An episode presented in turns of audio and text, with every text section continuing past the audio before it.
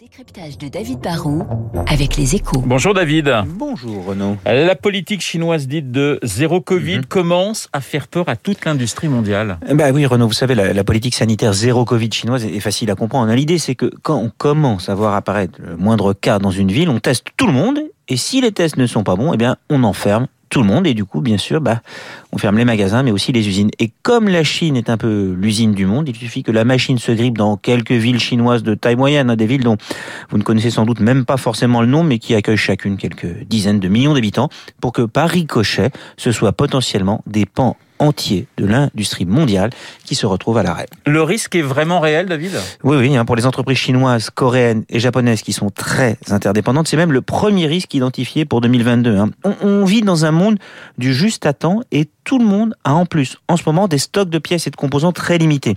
Il suffirait donc de, quelques semaines de fermeture d'usines en Chine pour qu'on assiste à un nouveau déraillement massif, car bien souvent, les industriels dépendent d'une petite poignée de fournisseurs chinois hein, pour faire des économies.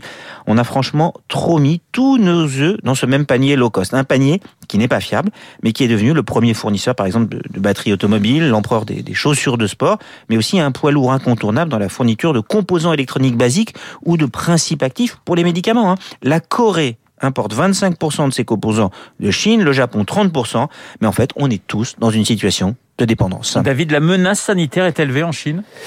Alors, si on veut voir le verre à moitié vide, on peut dire que le pays n'avait pas enregistré autant de cas de Covid depuis mars 2020. Ça peut faire peur. hein. Si on veut voir le verre à moitié plein, on doit dire qu'ils n'ont recensé hier que 223 cas. hein. Dans un pays d'un milliard 400 millions d'habitants, franchement, c'est rien. Mais le pouvoir chinois a peur parce que Omicron a débarqué, y compris à Pékin, la capitale, alors que le pays est encore complètement fermé. hein.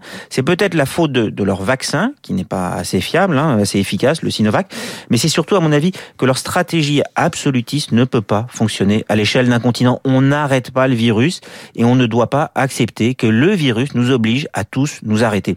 Nous sommes, nous, en train d'apprendre à vivre euh, avec, en Occident. Le problème, c'est que nous risquons d'être les otages d'un acteur majeur de la mondialisation qui veut jouer avec ses propres règles. Le décryptage de David Barrault sur l'antenne de Radio Classique. Je vous rappelle mon invité euh, juste après le journal de 8 heures. Il s'agira euh, de Jacques Attali.